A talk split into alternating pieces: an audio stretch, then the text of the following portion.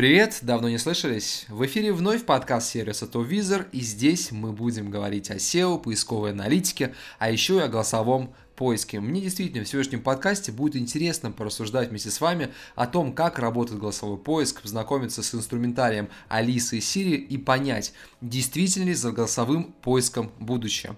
Давайте попробуем порассуждать о перспективах, а быть может и о бесперспективности голосового поиска в рамках SEO-продвижения. На самом деле эта тема мне еще интересна и потому, что многие мои заказчики, а в последнее время особенно часто, видимо, прочитав экспертную статью или услышав мнение, задают мне вопрос. Буду ли я при продвижении сайта оптимизировать их ресурс под голосовой поиск? Я развожу руками и говорю, что честно, я даже не знаю, как это сделать. То есть у меня нет какой-то перед глазами единой базы ключевых слов, которые на 100% бы относились к голосовому поиску. И, честно говоря, я не вижу разницы, да и даже не понимаю, как можно оптимизировать сайт отдельно под голосовой поиск и под запросы этой группы и отдельно под стандартные ключевые слова в уже сформированном кластере. Безусловно, ранее я изучал этот вопрос, читал большое количество статей, слушал выступления, в общем, все было увлекательно, интересно, но главного ответа на вопрос, все-таки для чего нужна оптимизация под голосовой поиск сейчас, я так и не услышал. Это все была история про тренд, про возможные перспективы, и вот сейчас уже, наверное, спустя ну, года два точно прошло с того момента, как, а, в принципе, зародились эти разговоры, мне стало интересно еще раз проанализировать и изучить рынок голосового поиска, понять, как он работает и что действительно можно сделать своими сайтами для того, чтобы получать больше трафика. Вот своими результатами проведенных экспериментов я хочу поделиться сегодня с вами в этом подкасте. Каждый раз, когда я изучал какой-либо материал и слушал эксперта, который занимался оптимизацией под поиск голосовой, я видел одну и ту же историю, что то, что мы произносим в речи, очень сильно отличается от запросов, которые мы пишем в поисковую строку. Это действительно так. Но во всех примерах, какой-то в аналитике, статистике, которая доводилось мне изучать, я видел одну историю, что с помощью голоса мы придаем нашему вопросу информационный интент. Мы спрашиваем не купить, например, сантехнику. Мы спрашиваем, где купить сантехнику недорого. И по большому счету, с точки зрения продвижения сайта, это две принципиальные разницы и различия. Давайте сделаем на этом особый акцент. Еще раз подытожим, что мы имеем в итоге. А, получается, что когда мы пишем запрос в поисковую строку, поисковик должен понять, что же все-таки человек хочет получить.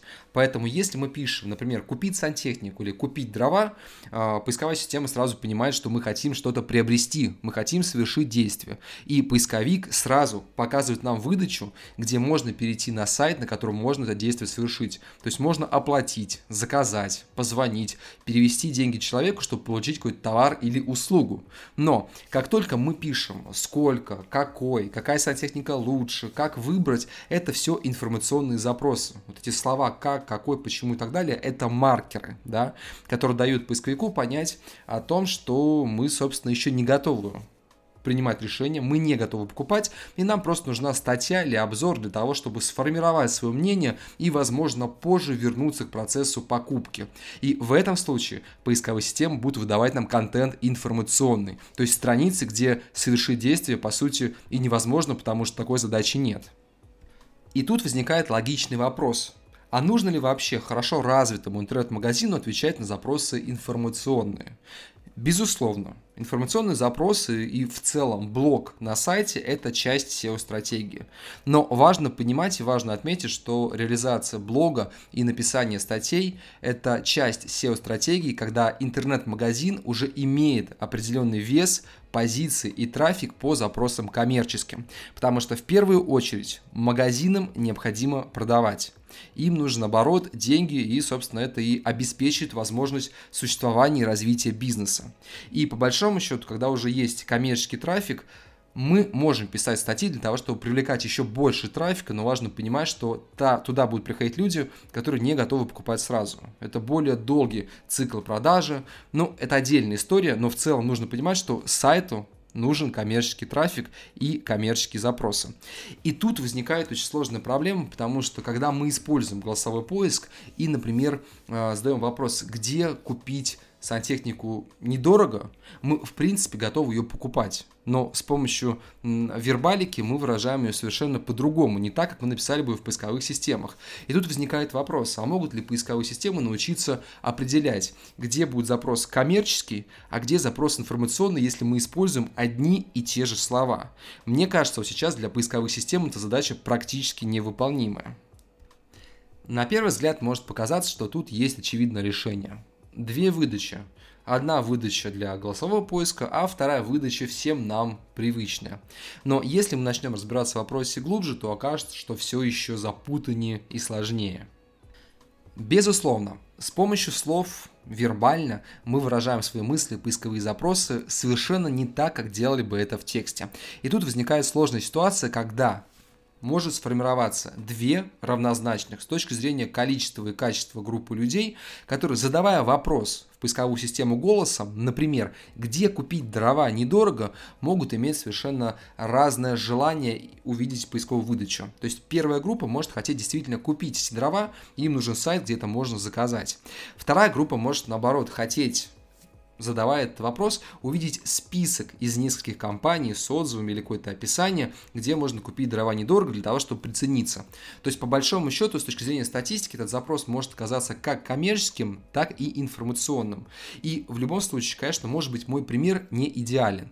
Но я убежден, убежден в том, что поисковая система очень часто будет вставать перед выбором, какой запрос будет являться правильным и каноничным, а какая группа людей все-таки в своем интенте и намерении ошибается. И мне кажется, эта ситуация в принципе тупиковая и никуда не приведет. Прямо сейчас хочу провести эксперимент. Я нахожусь в Яндексе и с помощью голосового поиска хочу задать э, поисковику вопрос «Сравнить цены на дрова». Вот я хочу сравнить, то есть я хочу увидеть несколько компаний, где есть различные цены, чтобы понять все-таки, где мне лучше их купить. Сравнить цены на дрова в Санкт-Петербурге. Отличный запрос. Давайте попробуем. Сравнить цены на дрова. Сейчас ситуация мне напомнила сцену из Гарри Поттера. Помните, когда он залез в камин и с помощью летучего пороха хотел переместиться, но не точно сказал адрес и попал не туда, куда ему нужно. Вот то же самая ситуация у меня сейчас, потому что поисковик Яндекс мне очень настойчиво показывает все, что связано с травой. Давайте попробуем еще раз. Сравнить цены на дрова. Наконец-то передо мной открылась выдача, и смотрите, что я вижу. Ну, безусловно, сразу я вижу э, большой Яндекс Маркет, да, с дровами, естественно, это свой внутренний сервис. Но мы сейчас разговариваем про SEO, поэтому давайте двигаться ниже, посмотрим, что у нас представлено дальше. А дальше мы видим обычный сайт. Цена на дрова с доставкой за куб, собственно, никакой информации о том, чтобы сравнить, нет. Это просто коммерческий сайт, абсолютно то здесь можно сравнить цены на дрова э, березы, осины, дубы и смешанных. Но я же, очевидно, хотел другое. Я хотел именно конкуренции э, с помощью своего запроса добиться. Дальше у нас идет Авито, что, в принципе, тоже, конечно, подходит, но не совсем. Снова сайт. Купить дешево дрова березовые колоты. То есть, по сути, нам поисковик дальше предлагает просто сайты. А, еще раз Яндекс услуги он предлагает. То есть, засилие Яндекс, конечно, это отдельная история, уже фаст этим занимается. Но в целом все, что идет дальше, это ну, собственно, снова виды цены сухие дрова, обычные коммерческие сайты. То есть, по большому счету, я хотел все-таки получить запрос, наверное, больше информационный, но я получаю выдачу коммерч- коммерческую. И тут возникает вопрос, все-таки кто прав, я или поисковая система? И как много еще таких ситуаций может возникать, потому что ну, запросов, которые люди э, голосом вводят в поисковую систему, их миллионы. На самом деле продолжать можно бесконечно, но эфир у нас не резиновый, поэтому если у вас будут такие интересные примеры или другие интересные примеры, обязательно пишите в комментариях. Если у вас есть опыт работы с голосовым поиском, а может быть и опыт продвижения э, сайтов под голосовой поиск, безумно интересно все это будет изучить, подискутировать, прочитать. Вот. Но я двигаюсь дальше, я все-таки хочу посмотреть, как работают еще голосовые помощники. Алиса и Сири. Оба приложения у меня под рукой, поэтому давайте перейдем уже к ним.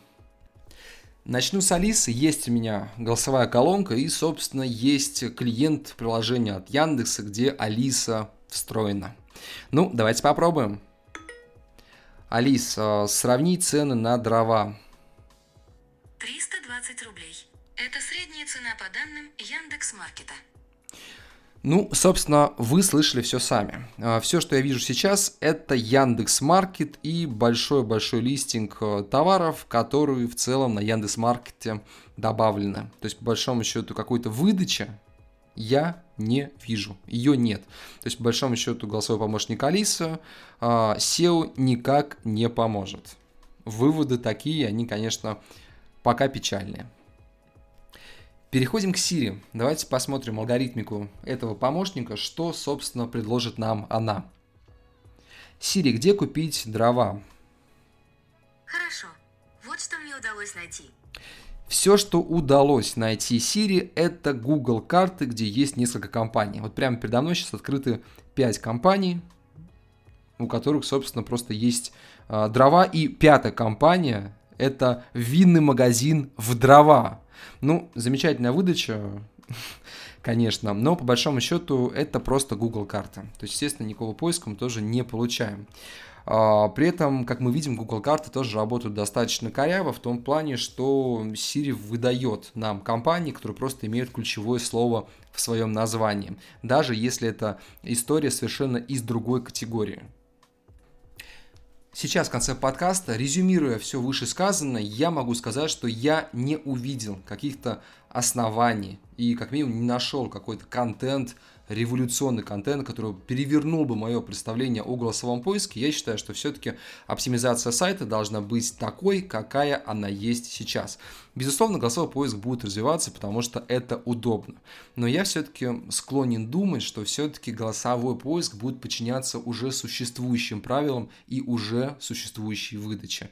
Возможно, будут какие-то корреляции, изменения. Это нормальная история в динамичной системе, а поисковик это в принципе система динамичная. Но в целом я считаю, что какой-то революции и принципиальных отличий вплоть до смены интента не произойдет. Это мое мнение, но прав я или нет, решать конечно же, вам. Это был подкаст Топ Визор. Скоро услышимся. Алиса, а тебе нравится подкасты Топ Визор? Да, они классные. Мне тоже очень нравится. В этом наши вкусы совпадают.